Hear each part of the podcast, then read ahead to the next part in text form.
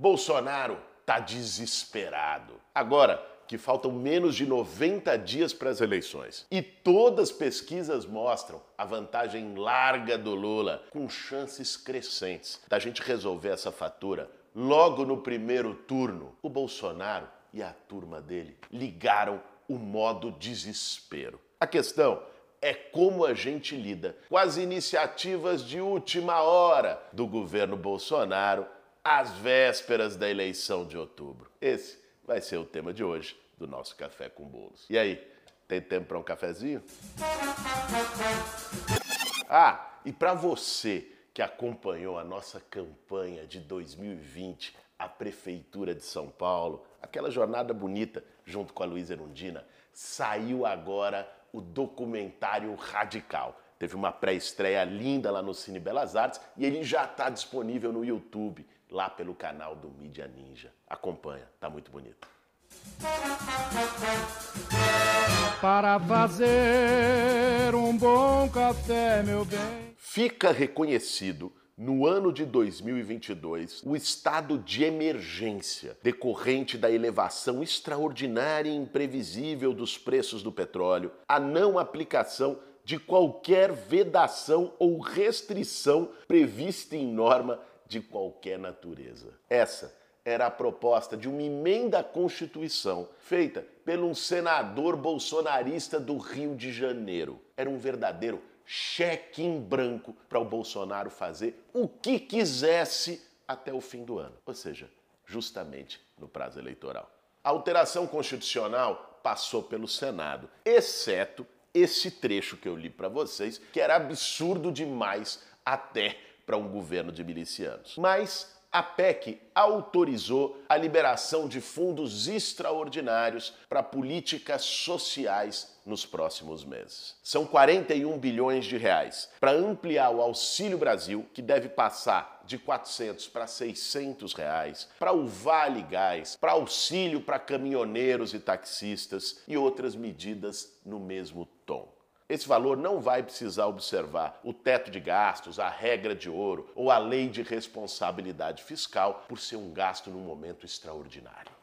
Ampliar políticas de transferência de renda num país que está destruído pelo desemprego e pela fome. Dá oportunidade para que as pessoas tenham um bujão de gás que chegou a custar 150 reais justamente por causa da política do governo Bolsonaro na Petrobras. Medidas como essas nós sempre defendemos. Aliás, vamos lembrar que foi a esquerda brasileira que propôs o auxílio para 600 reais. E o Bolsonaro vetou lá atrás. Essa turma que agora, há menos de três meses da eleição, resolveu simplesmente despertar de um sono esplêndido para olhar a desigualdade social e a miséria do povo brasileiro, são os mesmos que até um mês atrás só sabiam falar de austeridade, de teto de gastos, de um tipo de responsabilidade fiscal que era irresponsabilidade social. Agora, por que essa metamorfose aconteceu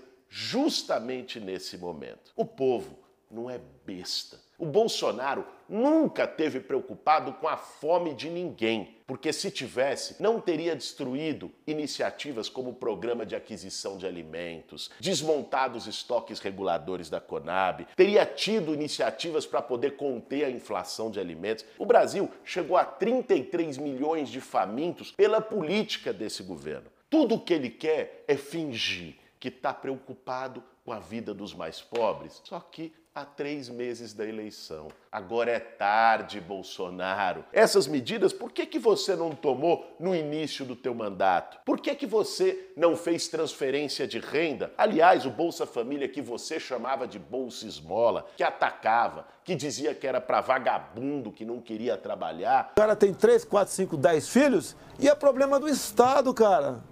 Ele já vai viver de Bolsa Família, não vai fazer nada. Não produz bem nem serviço, não produz nada. Não colabora com o PIB, não faz nada. Fez oito filhos. Aqueles oito filhos vão ter que ter creche, escola, depois cota lá na frente. Para ser o que na sociedade? Vai ser nada. Por que, que você não tomou essas políticas para gerar emprego, para gerar renda, para aquecer a economia, para combater a fome em três anos e sete meses? E veio a tomar na véspera da eleição não convence ninguém. A resposta é clara, é puro desespero eleitoral. Aliás, né, Galo? Nada mais velho do que isso. O Bolsonaro é o cara da nova política e não sei o quê. Quem não se lembra, o tempo do Maluf, eu me lembro aqui em São Paulo, que eram os dois primeiros anos, os três primeiros anos né, do governo dele, nada. Da largada, abandonada. Chegava no ano da eleição, pá! Todas as ruas sendo asfaltadas ao mesmo tempo, aparecia ponte. Né? O que o Bolsonaro está fazendo agora, com essa PEC do desespero, é justamente tentar criar uma maquiagem, uma imagem do contrário do que o governo dele foi. Agora, há três meses da eleição, ele tá para perder no primeiro turno e caiu a ficha do cara de que não, meu amigo. O povo tá ferrado, destruído pelas políticas do seu governo, gasolina cara, bujão de gás caro, né, desemprego geral, 33 milhões de pessoas com fome, é economia estúpido. Né? E aí o cara começa a, a tentar medidas desesperadas. Algumas pessoas falaram, pô, mas a esquerda tinha que votar contra. Não.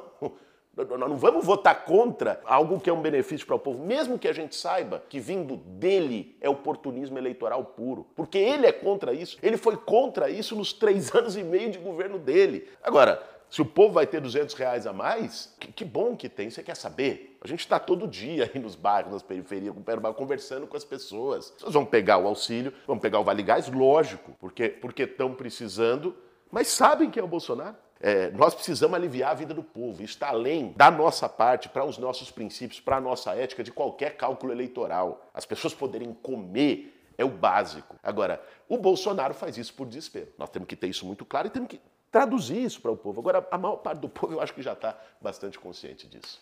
Agora, nós temos que ter muito claro de que o desespero eleitoreiro do Bolsonaro pode até aliviar algumas dores do nosso povo, mas não vai resolver os problemas. Nós vamos precisar para poder combater, por exemplo, a inflação absurda no preço da gasolina e do bujão de gás, mudar a política de preços da Petrobras, fazer a Petrobras servir ao povo brasileiro como uma empresa pública que é e não aos lucros e dividendos exorbitantes de acionistas na bolsa de Nova York. Isso o Bolsonaro não tem coragem de fazer, nem na véspera de eleição. Nós vamos precisar retomar de verdade o investimento público no Brasil. E não vai fazer isso com puxadinhos de PEC para servir para os próximos três, quatro meses. Vai ser necessário no ano que vem revogar o teto de gastos e fazer um plano ousado de investimento público em obras de infraestrutura, moradia popular, saneamento básico, gerando benefício para as pessoas e, ao mesmo tempo, gerando milhões de empregos empregos para fazer a economia girar. Não vai ser com planos imediatistas e desesperados que o Brasil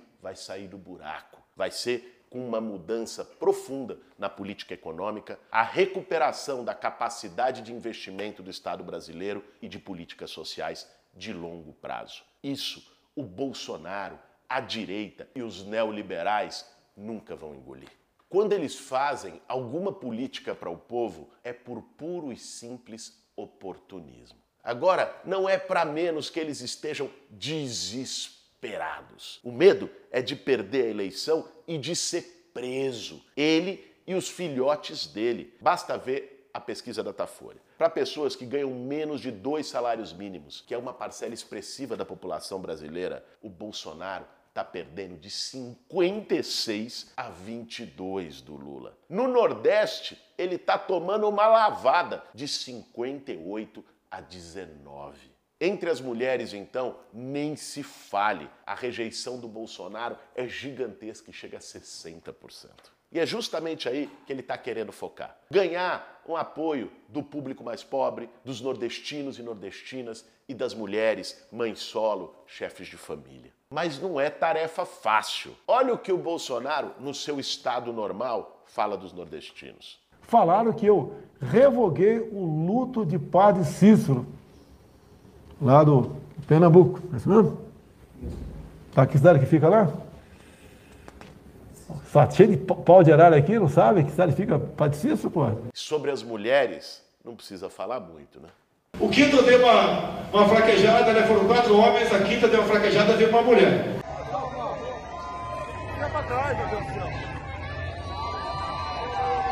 Em relação aos mais pobres, é só sair na rua e ver o cenário de humilhação, fome, desemprego em que a política do Bolsonaro jogou a maior parte do povo brasileiro. O povo não é besta, sabe quando um político está tentando comprar o seu voto ou quando tem compromisso real com as suas pautas. Nesse cenário, o papel da esquerda, da oposição, é defender qualquer medida que melhore a situação de vida desesperadora dos mais pobres, mas ao mesmo tempo denunciar a hipocrisia bolsonarista que tenta usar o povo como uma massa de manobra à véspera de uma eleição presidencial. E mais que isso, nós não podemos ficar numa zona de conforto e achar que o jogo está ganho. Nós vamos precisar de muito engajamento, de muita mobilização daqui até outubro. Vocês acham que se o Corinthians tivesse chegado na bomboneira achando que o jogo com Boca estava ganho, ele ia ter classificado?